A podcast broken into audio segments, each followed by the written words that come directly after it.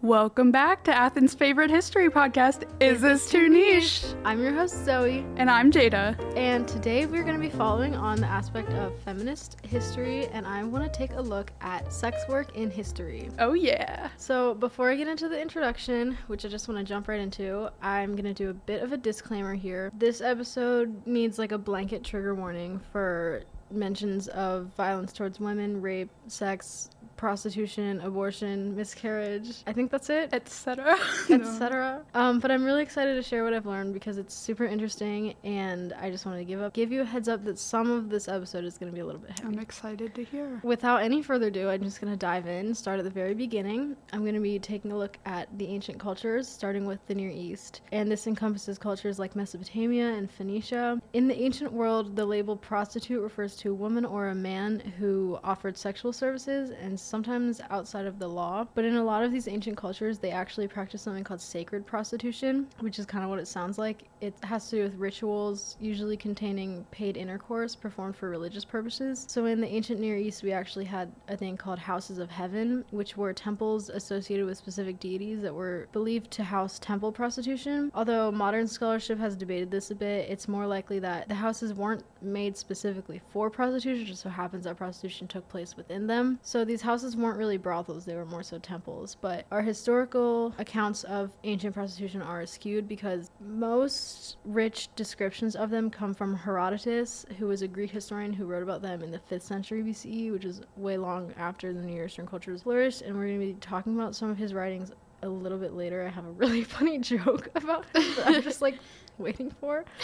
Um, anyways, so in Sumerian records, we find the earliest mention of prostitution as an occupation documented in 2400 BCE. So prostitution definitely existed, we're just unsure of the extent to which it took place. There are descriptions of a temple brothel called a kakum in Uruk, which would have been run by priests and dedicated to the goddess Ishtar, which was the Mesopotamian equivalent of Aphrodite. And within these brothels, we had tiered divisions where like the prostitutes would fall under, which we're gonna see later too throughout history and in different places. So like the lowest tier would just kind of find clients on the streets and live on the temple grounds, and then the middle tier were a little bit more cushy. They would cater to visitors within the temple grounds, and then the top tier had exclusive access to the inner temple, Interesting. where they would perform sexual rituals. The hierarchy of Yeah. prostitution. Yeah, and I found it interesting because if I remember this from AP art history, but like ancient Mesopotamian temples, like the inner sanctum, it was like I'm only not following, but I will. only like really important people could get in there. Oh, like, yeah, usually yeah. priests or something. So I just thought it was interesting that also like in some cases it was prostitutes that Yeah. were given this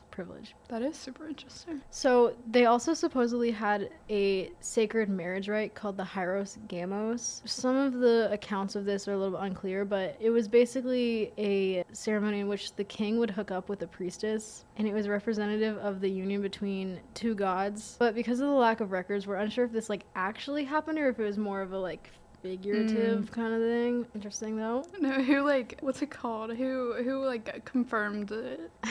How would that have worked? I know, like the witness. And the witness where? It's a little weird. In the Canaan region and in Phoenicia, male prostitution dedicated to the goddess Ishtar took place. Herodotus is quoted with having written, quote, The foulest Babylonian custom is that which compels every woman of the land to sit in the temple of Aphrodite and have intercourse with some stranger Oh. at least once in her life. and I said, We found him, guys, the original slut shamer. Because why is he shaming the women? It's the men who are working. yeah.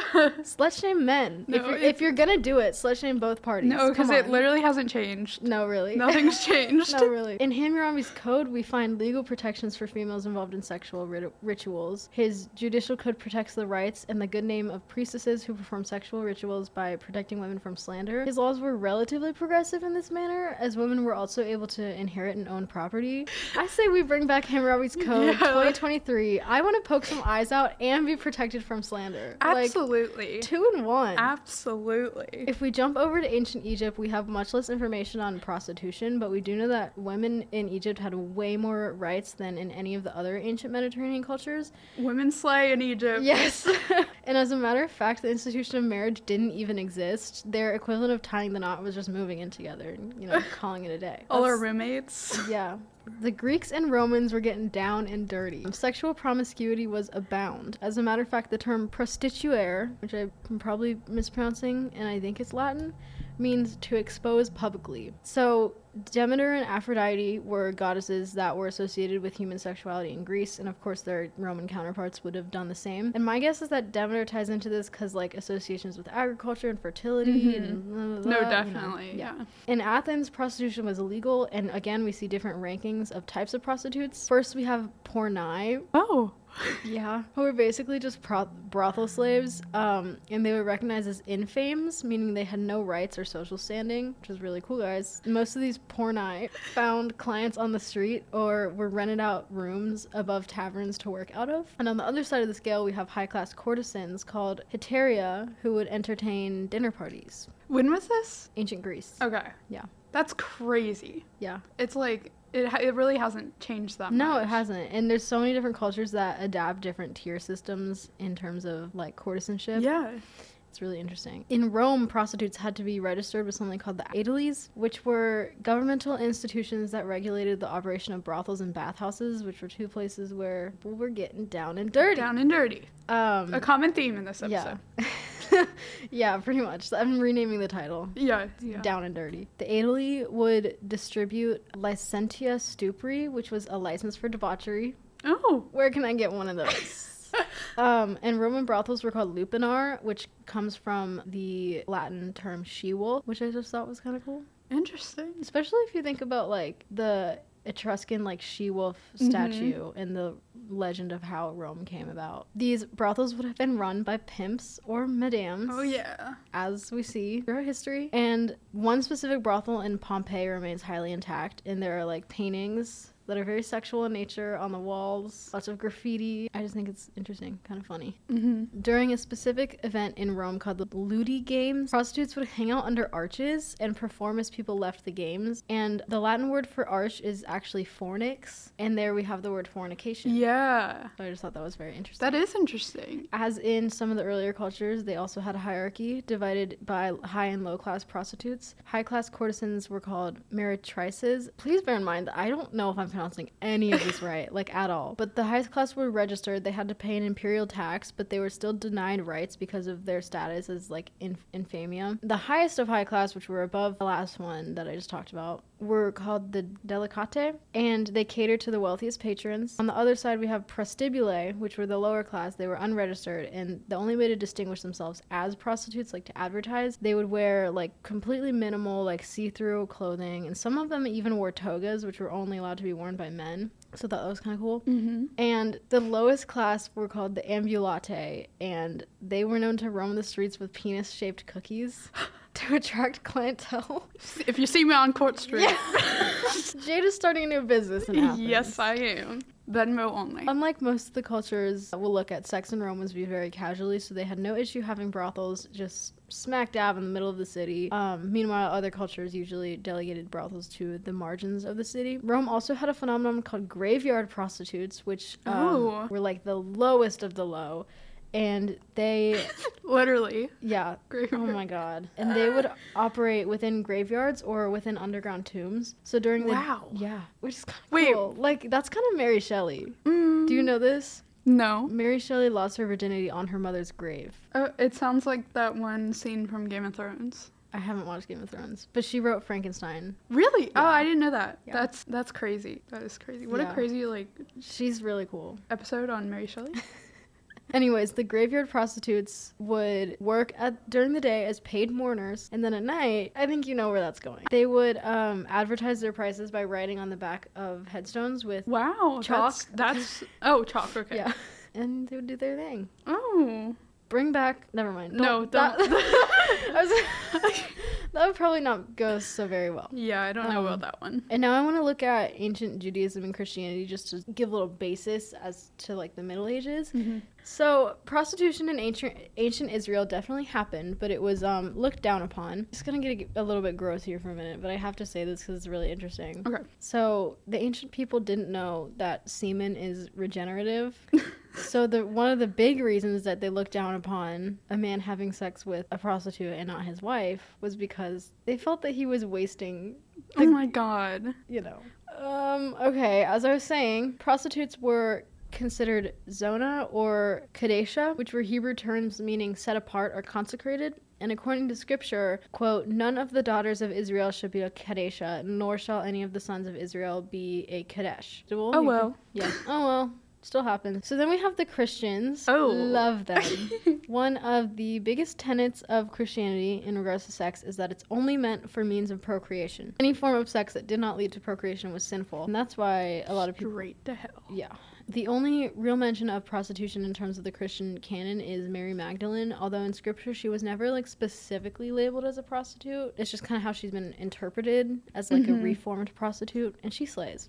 She does. Every time I see her in Renaissance, Northern Mhm. Renaissance, I'm like, girl boss. I don't know anything about her. Me neither. like, I recognize you. After the fall of the Roman Empire and the rise of the Byzantine Empire, Constantine closed all of his brothels and any temples dedicated to Venus. Brothels still kind of existed anyway hmm in Constantinople, so like, Istanbul, Constantinople. yeah, I, I knew. I knew that was that was happening. I love Just Dance. Following Constantine, Justinian outlawed trade and child prostitution, which is a major slay on his part, but not quite a slay. We have Emperor Emperor Theodosius the First, who burned a bunch of prostitutes alive. It's nobody's business but the Turks. Um, Jada's lost mic privileges. Around this time in antiquity, a huge development that occurred was that Saint Augustine um, argued that prostitution was a necessary evil. So, meaning that prostitution weren't to exist, men would mistreat and soil their wives. Mm. So he was essentially saying that it's better for men to have sex with prostitutes as they please rather than with their wives. So this kind of shapes the entire medieval attitude towards prostitution, as you'll see. So now let's take a look at the Middle Ages. So during the Middle Ages, sex outside of marriage was tolerated. Like I said, it was a necessary evil because they believed it prevented greater evils such as rape, sodomy, or masturbation. Okay.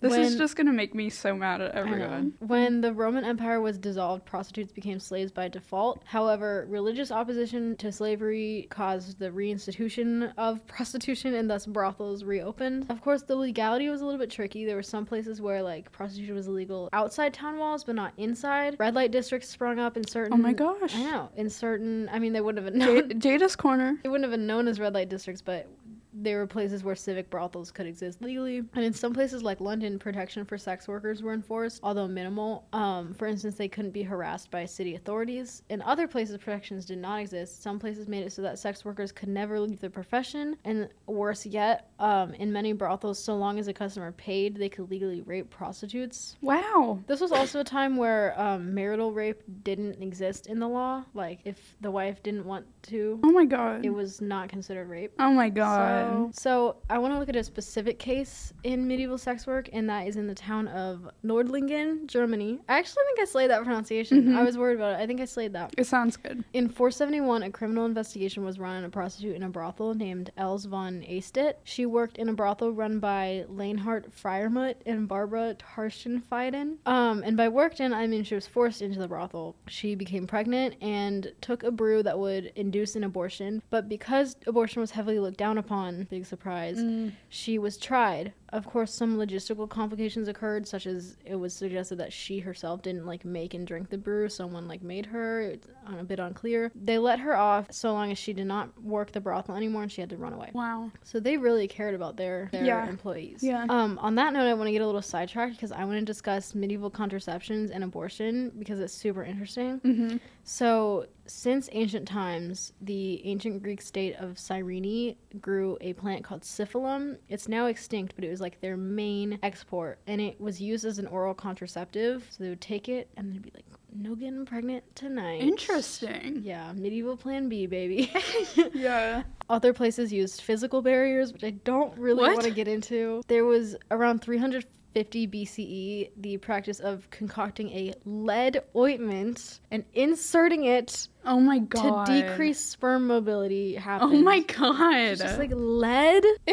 Oh my god. And also contraceptive sponges existed. I I don't want to get into that. SpongeBob's in for a, an adventure. Anyways, that was horrible. Now let's look at abortion. So, of course, the Catholic Church was not too keen on abortion or contraceptives. The Church Council of Ancyra in 314 instated that a woman who attempted or committed abortion would be exiled from the church for 10 years. Please. I know. Personally, personally, I would not care.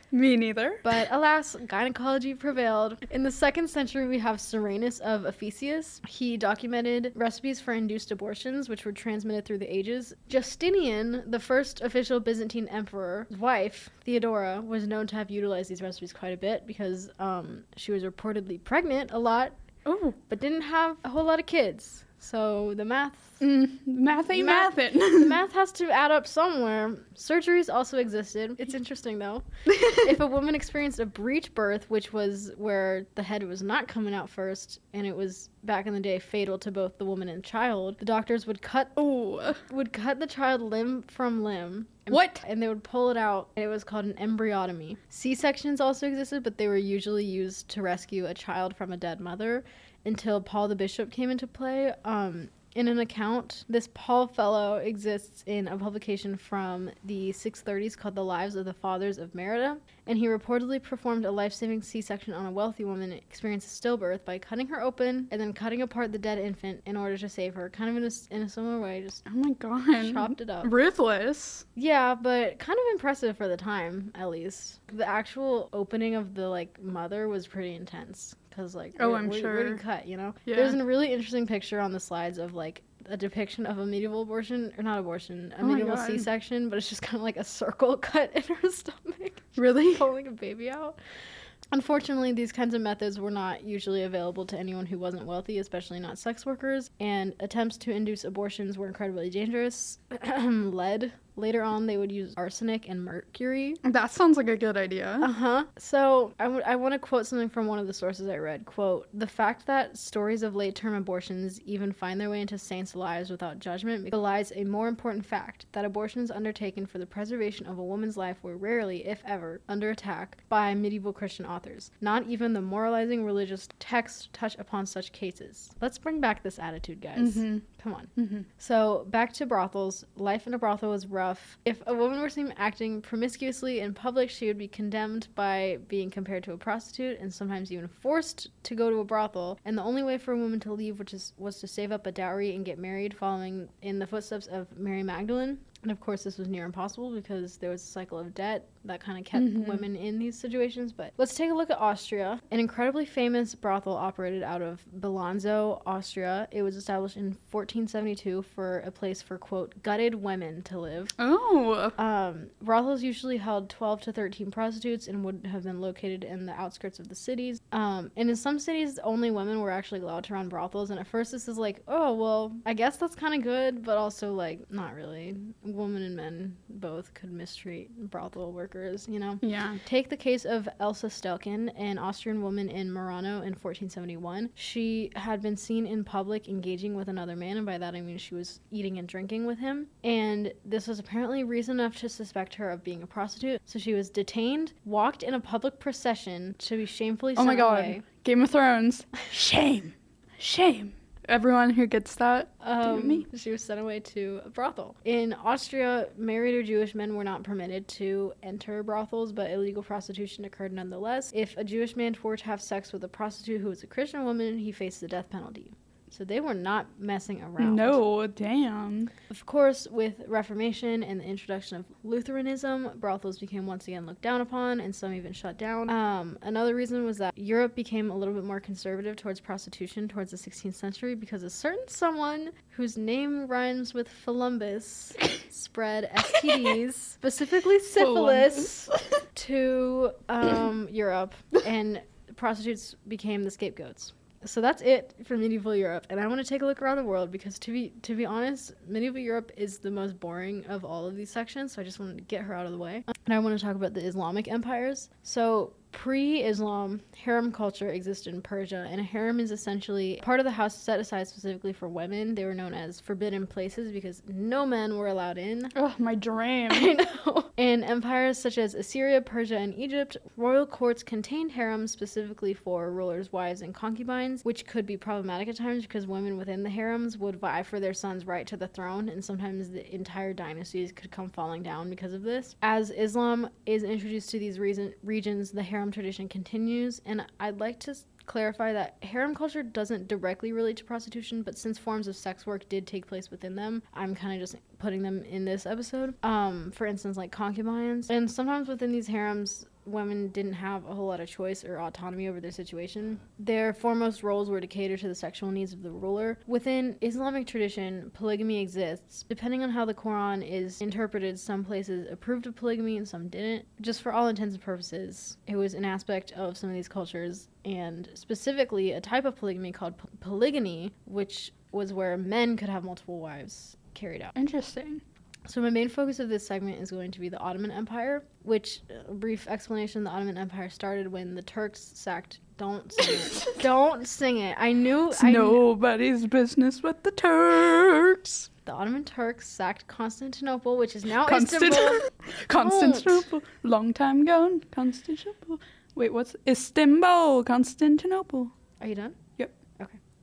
Which brought down the Byzantine Empire and replaced them with the Ottoman Empire, which is an Islamic empire, which took up most of the Balkans and it lasted from the 1300s to 1923 with World War One, which is a really long time. That was just some background. Specifically, I'm going to be looking at the royal harems of the Ottoman Empire, which are really interesting. So the empire would have been ruled by a sultan, and the sultan could own as many women as he pleased and was permitted to be polyamorous. The women within his harem fell into different ranks. Some of them were concubines, some of them were wives. In terms of the hierarchy, there were several classes of concubines. On top, we have odalisques, who were the high class courtesans, and they had to possess talent as well as beauty. Then we have the gedik, who were likened to eye candy. And on the bottom, we have concubines, who were essentially treated as one night stands with the sultan. So the sultan's mother was considered to be the leader of the harem, and it was a very powerful rule. It has been said that the empire was ruled from the harem. Within harems, only women and children were permitted, and they were like these huge apartments with anything that anyone could need. They had markets, bazaars, playgrounds,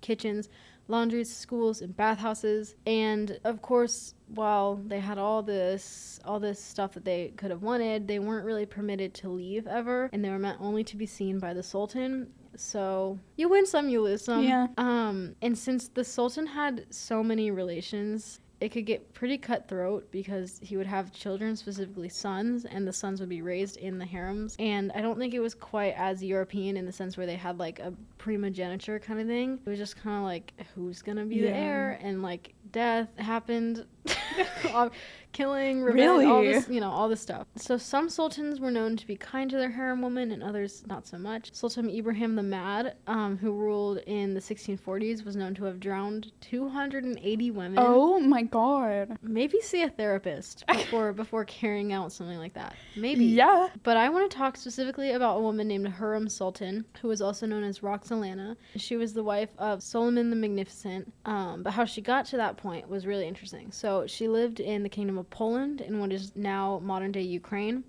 And she was born between 1502 and 1506. We don't really know anything about her early years, but as a teenager, she was kidnapped by Crimean Tartars in a slave raid and was sold into the Ottoman slave market, specifically the one in Constantinople. And she was highly valuable because of her ethnicity and her age. And while this is definitely icky, it was very lucky for her because she could have ended up in much worse places. So she was purchased by a man named Pargali Ibrahim Pasha, who was a close friend of the Sultan, and he gifted Roxalana to the Sultan. And from there, she entered the harem as a slave slash laundress. But she was really lucky because she was Christian, and I will explain that a bit later. So many tales have been told as to how she caught the Sultan's attention. One says that she uh, he walked past her while she was singing a Russian folk song, and she, he was just head over heels. But another more more Freudian version of the story goes that the Sultan's mother chose her to do the deed with the Sultan, which is just like okay Yeah. weird. Anyways, the reason that she was lucky because she was Christian is because the Sultan was expected to father children with Christian women to avoid dynastic struggles between powerful Islamic families. So that's why Roxalana was uh, able to move up the ranks. She quickly gained the favor of the Sultan, which uh, threatened a woman named Mahidevran. Who was his consort and his favorite. But at one point, Mahidevran took out her anger by scratching Roxalana's face. Oh. Unfortunately, this only made the Sultan feel sympathy for her, and Mahidevran was just out of the race.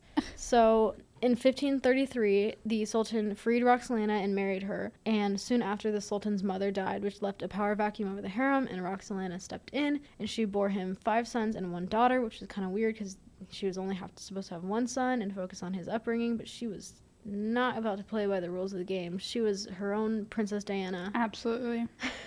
Callback. Yeah. Um, anyways, so while the Sultan was permitted by Islamic law to have as many women as he wanted, he remained monogamous and loyal to Roxalana, who was also known as Hurrem. And she eventually moved out of the harem and joined the Sultan at Topkapi Palace, where she was given her own apartment. And when he went away on military campaigns, she took over at home um, and she became very powerful and independent as a female leader. She, at one point, supposedly had Pargali Ibrahim Pasha killed, who was the man who like gave her to the Sultan in the first place. So she was like, Mm. enough of that. And she was active both within the harem and within the empire as a whole. She was known to be very protective of um, concubines, especially those who came from the same region that she did. And um, sh- on the other hand, she was responsible for infrastructure, charity projects like soup kitchens, and being a patron of art and architecture. Cute. And so, yeah, she just rose up the ranks and it was really cool. Yeah. And that was a really long tangent, but whatever. No, I like that. This is going to be my favorite part of the episode. so I want to talk about prostitution in China and then in Japan. So we're going to start with China first. In ancient China, brothels were registered as tax-paying bus- businesses, and both male and female prostitutes were free to work as they please. But I want to look specifically as the, at the Ming Dynasty era of China because this is where things get interesting. So during the late Ming Dynasty, which was between 1550 and 1644, um, a culture of prostitution and courtesanship flourished. However, depending on the place, sometimes it had to do more with the woman's financial status. Like sometimes it was the only way for women to survive. Just take that with a grain of salt. Anyways, in Yangzhou specifically, prostitution was a big part of the culture. The Yangzhou Soma, or the House of Thin Horses, was an example of the culture of courtesanship that went on in China. And within this establishment, customers would come in, receive tea, and then a matchmaker would bring out several women and one by one the women would model themselves for the customer by like showing their faces their hands their eyes and their feet and then the customer would place a golden hairpin on the one who he was most Oh my taken by god. um, and Yangzhou just kind of serves as a representation of how commercial sex was viewed in China because women equaled commodities there, as in pretty much everywhere Bleh. else. Yeah. But um, you know, I would argue that that's the case with all forms of prostitution, including Mhm. the modern day. But anyways, in the 1500s and 1600s, Chinese women, including courtesans, were able to become educated, which is pretty progressive. However, prostitutes and courtesans fell under the category of entertainers, which fell under the category of Jianmin, which was basically an outcast. And during this period of China, you could either be an outcast or a virtuous person. So, you know, not great. I am going to talk more about like what courtesanship really is, but that's kind of more reserved for Japan. Of course, Chinese courtesans had ranks within themselves, the highest of which being the Min- Mingji, which was a class that was expected to become engaged in the fine arts to appeal to high class clientele. And they would wear opulent fabric and accessories to distinguish themselves from everyday prostitutes. And they lived in enter- entertainment quarters while uh, regular prostitutes were called women of the street or YG, meaning common whores. Official prostitutes were called guanji, and they were at the bottom of the bottom, and they were descendants um, of the Mongols or of condemned Chinese officials, so they were marked by their surnames, which were always Dun or Tu. So that's the historical part of China. Well, it's still historical, but I want to jump towards a little bit of a side tangent, which is super interesting, but also a little bit heavy, but I want to talk about anyway. So if we jump forward in time, we find ourselves in the 19th and 20th century, and during this time, Chinese men were traveling to America with the prospect of gold, and some of these uh, immigrants formed secret societies called Tongs, which were involved in sex trafficking. Ugh. And we're gonna dive into this because it should be considered like a huge part of American history, but it's not. Like, It definitely should be. yeah, I have never ever heard of this, and I was like researching this like in front room, like jaw to the floor. I was Really? like, oh my god. I'm excited to hear. So it's really horrible, and America has a history of pretending that we've never done anything wrong. So that's probably why we've never heard of it, but still. Um, as I was saying, members of Tongs would kidnap Chinese girls who were purchased from poor Chinese families and sold into bondage. This was because poverty was running amok in China at this time because of imperialism, the Opium Wars, and the Taiping Re- rebellion. So um, daughters would be cast off or sold because they were seen as less valuable than sons, and they would be brought, sometimes most of the time, illegally to America. And I'm narrowing in specifically on San Francisco because this was a really prevalent place that this happened, but just bear in mind that this happened like all over the American West. Mhm. So when these girls reached America, they were kept in barracoons or huts, and from there they were either sent to their tong brothel or sold at an auction. Just just think about that. Just let that sink in. And because most of these girls were illiterate, they were forced to sign contracts that would keep them in prostitution for many years without knowing it. Um, and to be honest, I think if they were literate, they wouldn't have much choice in the matter, anyways. And some were sent to high class Chinese brothels in places like Chinatown and San Francisco, and others were sent to cribs, which were common brothels frequented by any and all men. But regardless, the conditions were unfathomably horrible. Venereal diseases ran rampant, and it was common for these girls to die before they reached reached the age of 20. When a prostitute couldn't earn her keep, she would be sent away to a quote hospital, emphasis on quote. Um, this hospital was really just an empty room in a back alley, and the, girl, and the girl would be locked in this room with nothing but rice, water, and a lamp. Oh my god. And once her supplies ran out, the tong member would wait for the inevitable to occur and come back to find her dead from hunger or suicide. Oh my god. hmm That's horrible. Yeah, so I don't have like any words on that. Like it's Mm-hmm. floored. Um, and this wasn't just an isolated thing. Like this happened all over America, and um, legal officials did absolutely nothing about it. Oh my god. That's horrible. And I'm not surprised, really, just because of the rampant like xenophobia Yeah. that runs through America, but still disgusting. And by 1860, 85% of Chinese women in San Francisco were prostitutes. wow. So, all was not without hope, however. A woman named Donaldina Cameron, known as the Angry Angel of Chinatown, came actually from New Zealand to America, and she volunteered at Maggie Culbertson Mission Home, which was a Presbyterian shelter for rescued Chinese prostitutes. Leave it to women to do all the work. Yeah. She organized raids to rescue prostitutes from brothels, and she would actually go undercover. Cool. And usually, like, she kind of used her white privilege to an advantage yeah. because if you know a person disguised as a white man came in to a Chinese run establishment, the authorities were going to always side with the white person, Of which course, is you know yeah. obviously a systemic issue. But like Mhm. she used that to her advantage to save the women. So Slay. yeah, again, no legal action was taken, but. Still, can we like have an education reform, please? Yeah. I know people have been pushing this forever, but like this is important. No, Put- last episode put- too. yeah, put me and Jada. put me and Jada on the job. We will get We yeah. we will get prostitution and pigeons on the curriculum, guys. Trust us. So I want to jump back over to Japan, and I'm gonna nerd out a little bit on this segment. This Please. is I've been looking forward to this segment the whole time. This is so exciting to me. It's really really interesting. So medieval Japan was big on Zen Buddhism, which embraced casual sex. Oh my gosh, I didn't know that. Yeah. I I've always loved like researching Yeah. Zen Buddhism. During the Edo period, Confucianism made its way to Japan and dampened their view on sexuality a bit. And it wasn't just because of Confucianism, though. I'm going to kind of explain the Edo period as a whole, and it'll kind of make a bit more sense before I get into the nitty gritty of this segment.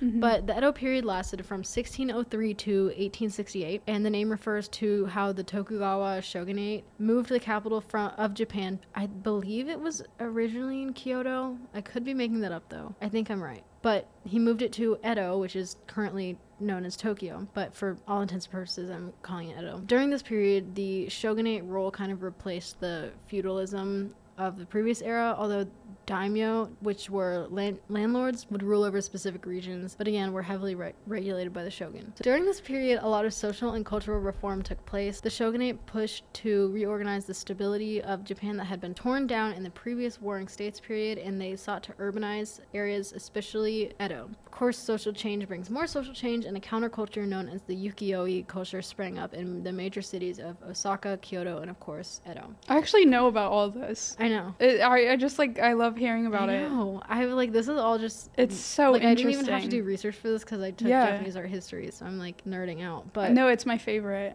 um, so so we're going to be specifically looking at specific district of Edo, and basically this counterculture included the burgeoning middle class in urban areas who pushed against social norms in favor of a more indulgent lifestyle. So the idea of ukiyo-e rests upon the idea of the floating world or fleeting moments in time, and this culture was fostered in the arts, especially in kabuki theater and in brothel culture. And there was a big emphasis on sexuality and pleasure within the counterculture. So hopefully that kind of sets the stage a bit. But um, ukiyo-e itself didn't come about until like around the 1800s but the entire Edo period was dominated by cultural change and urbanization, so it all just kind of comes together. So, now that I've set the stage, let's look into this. So, despite the Edo period Confucian ideals that looked down upon prostitution, it was one of those things that was never really going to go away, and it actually flourished during this time. So, in the early 1600s, a brothel owner went to the shogunate and proposed that he be given a tract of land in Edo where he could regulate prostitution, have a monopoly.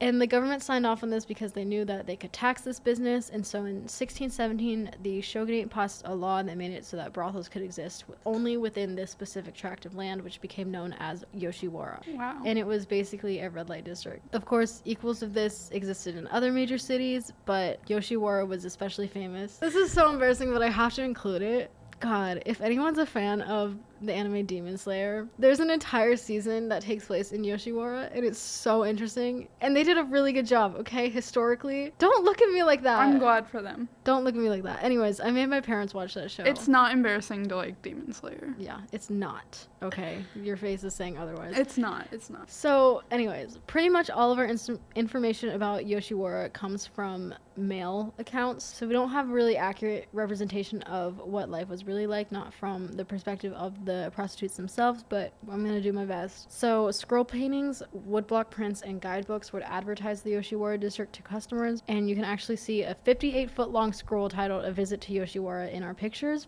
Wow. So, women in Yoshiwara didn't have a whole lot of choice in being there. Most started at a very young age. Poor families would sell their seven to eight year old girls into brothels to support their family, and at, and at these young ages, the girls were entered into 10 year contracts where they'd have to pay back the brothel owner, but usually end up sitting in a cycle of debt. So, the young girls would start off doing chores around the brothels and assist their sister courtesans and be educated. Um, and of course, they weren't prostitutes at this point. That would be bad, unbelievably bad, but it's still kind of horrible to think about them being raised at a very young age to be prostitutes. Yeah. And so, uh, again, as I said, they weren't prostitutes yet, but they would be trained in the skills of the trade. For instance, they were taught how to write love letters, how to fake tears, how to speak manipulatively in a way that could keep them on their feet. And once they reached 11 to 12 years old, they would begin elite courtesan training where they would learn music, singing, poetry, tea ceremony, backgammon, conversation, literature, etc. Dang. Yeah, they were they were meant to be, you know, like they they were meant to reflect the life of an aristocratic woman because it would make them desirable to aristocratic men. So while on the one hand it's like, wow, that's really good that they're getting education, getting to be engaged in all these things. They're they're only getting it so that they're more appealing to men. Yeah. I was gonna like- say that. This is upsetting. Once fully trained, young courtesans would have their virginity sold off to the highest bidder. Oh my god. Ew. Yeah. How are people this gross? I don't even know. So the young courtesans' role were to entertain patrons while they waited for the elite courtesans, and the older these courtesans got, the more stuck in the cycle they became because as they rose up in the ranks, they needed to pay for more expensive things like kimonos and jewelry, so they were stuck in that cycle of debt, and they mm-hmm. actually had to reach a daily quota of income or they'd be fined by the brothel owner. So the Oh only way God.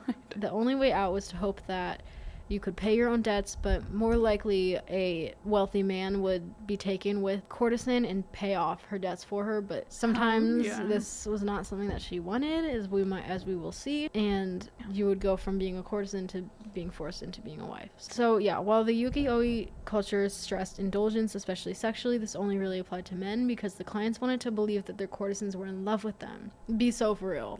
like they did not care. Why has Um, it like not changed though? Like I feel like that's Yeah, courtesans would know how to play the game though. Like they weren't, you know, Oh, I'm they sure were, they they did. were getting their bag. they knew what Um, they were doing. There was a genre of hanging scrolls, like and a style of art called Pretty Girl Hanging Scroll, which depicted courtesans pining for their clients. Just like male fantasy much. Yeah. Like clients also needed to be wary of the femme fatale.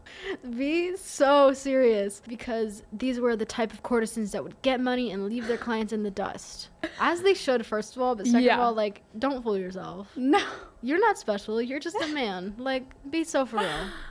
Be humble. Yeah. In 1660, a guidebook co- came out titled The Mirror of the Yoshiwara, which included fake interviews of courtesans who told their secrets and how they dealt with unpleasant men. But as we know, the actual perspectives of the Yoshiwara women have not been depicted through history. We just know that their lives were pretty rough. There is a graveyard at Jokanji where 21,056 prostitutes who had no familial connections rest to this day, and most of these women died in their 20s. Wow. Yeah. Um, the original Yoshiwara district was destroyed in the Great Edo Fire fire of 16, 1657 and rebuilt bigger and better than ever. It was walled off from the rest of the city and separated by a moat, and clients would have to travel by boat or sometimes palanquin, which is really funny. It's like What? to make everyone known that you're going to the brothels. like I don't, I don't know. Samurai weren't really supposed to indulge in entertainment districts, but they did anyway by wearing hats and disguising their identities. So, as I was saying, what was brothel like in Yoshiwara? It depended on your status. So, there were different types of prostitutes and courtesans within the district. The lowest level of prostitutes could be found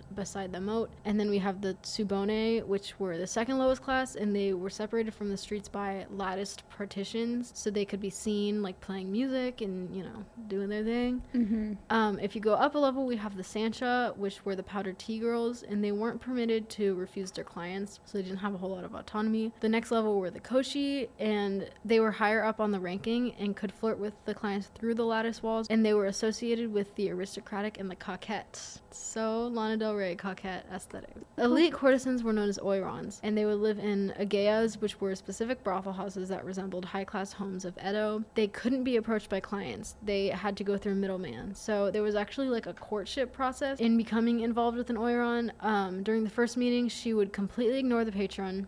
During the second meeting, she'd sit nearer to him but refuse any food. And during the third, she would engage in conversation and eat with him. And during this third meeting, she would partake in a sake drinking ceremony in which she had to drink three sips from three cups Oh. before having sex with the client. I don't really know the significance of this, but it was, you know. I know, I wonder they had who- a they had a system down. In exchange, clients were expected to gift the courtesan with lavish kimonos and accessories. The Oiran's celebrity status was a part of her charm. She would perform a daily procession through the district known as the Daochu, and the Daochu would begin with dancers and masked musicians who donned fox masks, as fox were associated with the god Inari, who is the patron of Yoshiwara. Next, we have the Kanabo Hiki, which were watchmen who carried instruments that alerted everyone of the procession. Um, women dressed as men, who were known as the Tekomai, came next. And then we have the Chochin Mochi, who would carry paper lanterns with the name of the Oiran painted on them. And then we have the Kamuro, which were young girls who served the Oiran. They would don red kimonos and wear their hair in short bobs with bangs to identify themselves. And then finally, we have the Oiran herself, who was supposed to wear these like super tall wooden shoes, like like eight inches tall, like just Interesting. huge wedges with kind of like a flip flop thing on top. I, top. s- I saw it on the pictures. Yeah. yeah. and then she'd have to actually walk in a specific pattern where like the first foot would make a figure eight pattern and then the other foot would do the same thing. So How it was like even do that? very, very slow procession. Like, you know, it was all pomp and circumstance. Interesting. Beauty standards were really important to the Japanese courtesans. They were meant to appear youth- youthful and thin. They valued round faces with small ma- mouths. They were to paint thick black eyebrows on their face. Their faces would be painted white to set them apart from the working class who would have been exposed to the sun all day. Um, a huge part of their allure was the fact that they wore layer upon layer. So, like, the slightest show of skin was a huge, like, part of the eroticism, which is Oh. like, Okay. Okay. Their like outfits were kind of made with layers so that they could both be like eroticized and obscured at the same time. So like they had obi belts who would that would like kind of be like a corset. They would like squeeze. I feel know? like someone thought way too much into this.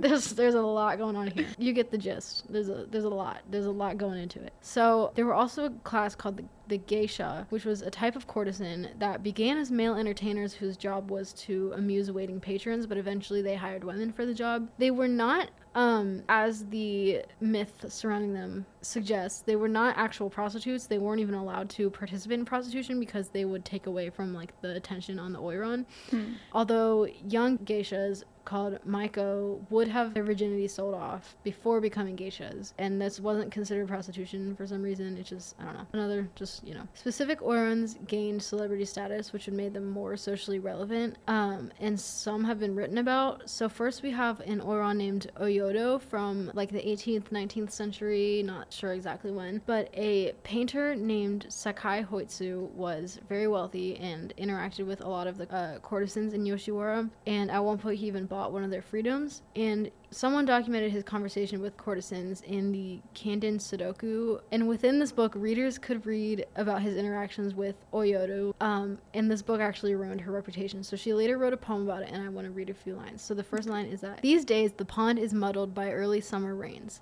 The pond's koi have not been savored in the early summer rains. It's hard wearing a kimono drenched by the early summer rains. So Oyodo used the pond as a metaphor for herself because Yeah. the character for pond resembles her name, and then we can obviously tell that the early summer rains are relating to Hoitsu, whose you know stories about her ruined her reputation, and so she was not happy about that. There was a courtesan named Teokoyo the second, and she was one of the most famed courtesans because she had a kabuki play based off of her, but most of her life was fictionalized. Within a lot of the plays, the story went some somewhere along the lines that a daimyo named Date Tsunamune fell for her and set about to buy her weight in gold. And of course, she didn't want this to happen because she actually had a lover who she was planning on like running away and marrying. So, in an attempt to prevent him from being able to buy her, she tried to weigh herself down with iron. But nonetheless, since he was a daimyo, he was able to afford it. So, one version of the story accounts that while on the boat ride to Date's home, she attempted to drown herself. But when Date found out, he just did the job for her and threw her body Oh. into the river. Another version suggests that uh, she would not have sex with Date at all ever, and each day that she refused him, he broke one of her fingers. But she would not let up, and after she finally didn't break, he had her hung. More likely, like in actuality, she died either of pneumonia or tuberculosis, but her story, like she was so famed and so like coveted that they had all these plays and stories written about her. So Yoshiwara as a whole is a good reflection of the ukiyo-e culture that flourished through the Edo period. Not only was it a red light district, but it also harbored a lot of culture. For instance, kabuki theater, music, fashion, festivals, calligraphy, sumo, pottery, and flower arrangement were all things to flourish in Yoshiwara. In 1872, an ordinance granted freedom to all geisha and prostitutes um, but of course, illegal forms of prostitution still continued. But for the most part, it was a progressive ordinance because it abolished public prostitution, human, tra- human trafficking, and regulated service contracts, and canceled all prostitution debts. Nonetheless, prostitution prevailed, and Yoshiwara continued as a hotspot, but eventually began its fall from grace. Um, as Japan became more and more subject to Western influence, they adopted Western policies and values. For instance, the 1957 Anti Prostitution Act, which stopped Yoshiwara dead in its tracks, and if you were to visit Yoshiwara today, it would just appear as a normal part of Tokyo. No, nothing special, you know, no sign of that history. Now that I've covered a good chunk of prostitution around the world, I'm going to shift gears a bit and cover prostitution in a more contemporary section of history. So, we left off Europe around the Renaissance, and between the 16th and 18th centuries, the combined forces of STD and religious reformation made it so that prostitution was not legal, although it still continued. So that's where we left off. If we look at the 19th century in America, prostitution wasn't considered a crime um, at first. Feminist and religious movements became louder about their opposition to prostitution, and certain cities did begin to enforce regulations. For instance, in St. Louis, weekly STD checks were mandated. Oh, In the UK, the Contagious Disease Act mandated pelvic examinations for prostitutes, and feminists opposed this because it was an invasion of bodily autonomy, which is true. Super weird. And between Europe and Asia, sex trafficking based on race took place. Asian women were trafficked to Europe and vice versa, is super weird. That's gross. Don't. That's weird. That's all I have to say on that. So, in the American West, as mining became prevalent, male pimps took over brothels, and brothels in the West went more unregulated because the western part of America had been less developed, so it was less subject to the government. Um, and in Australia, a similar thing happened where brothels would spring up around mining camps. And in the early 19th century, British authorities in Australia felt the need to reinforce social stratification, so they imposed a regulation that made it so that only Asian, Middle Eastern, and Aboriginal women could become prostitutes because they, they couldn't bear a white woman doing unethical things, you know. And then in 1900, after they gained independence, they pushed for a white Australia. It wasn't yours in the first place. what? It wasn't white in the first place. Like, what are you talking about? Yeah, uh, they tried to prevent any non-white woman from coming to Australia because they didn't want them to come over and become prostitutes. But like, what? my brother in Christ, this You you, created the system. did- yeah. this is your fault. You know, like you can't be annoyed about it. Oh my Um, god. So I talked a lot. I have a little bit more, but I'm gonna pass it over because this kind of lines up chronologically to Jada Corner. Welcome in. I'm stealing your intro. Mind the pigeons. thank you, thank you. Um, yeah, so I'm gonna take you to like around the 1900s. We're coming back to the United States and we're going to head to New Orleans. I was struggling just a tad with this episode because I don't, I'm not very familiar with the history of prostitution. It's been super interesting so far. But um, I t- recently took a jazz history class. I didn't take it, I dropped it. so that's all the credit I can give to it is that it gave me an idea for this episode. And if you're like, what what in the world does jazz history have anything to do with prostitu- prostitution? I will tell you. All right, let me paint a picture for you. Future editing, Zoe. Give me some jazz music. The year is 1897. Prostitution has just been legalized in this district only. Everyone is getting down and dirty. You're walking down the street and you see a line of women lined up at the depot. Some of them are only wearing heels, and there are men, and there are men hooting and hollering, running toward the district as they get off the train. You can hear the ragtime melodies playing in the air, coming from the grand mansions down Basin Street. My little intro there is actually a paraphrased description of what it was like in Storyville, New Orleans, from the Storyville prostitute herself Emmeline Angola, specifically from her diary. Wow, you really set the scene. Thank you. Could you see it in your mind? Yeah, I'm like there right now, actually. Good. Are you enjoying it? Woo! Are you running down the street? Yeah, dude, I'm running off the train with him. Yeah. Kidding. Angola has a super interesting firsthand account as to what Storyville was like during this time, and I'll put a link to her diary entries on the sources page if you're interested. But today I'm going to focus on a woman named Lulu White. So, obviously, because of Storyville being a red light district, as we were talking about, prostitution was booming. There were more than 1,500 prostitutes in about 40 brothels all over the city. How on earth would you choose?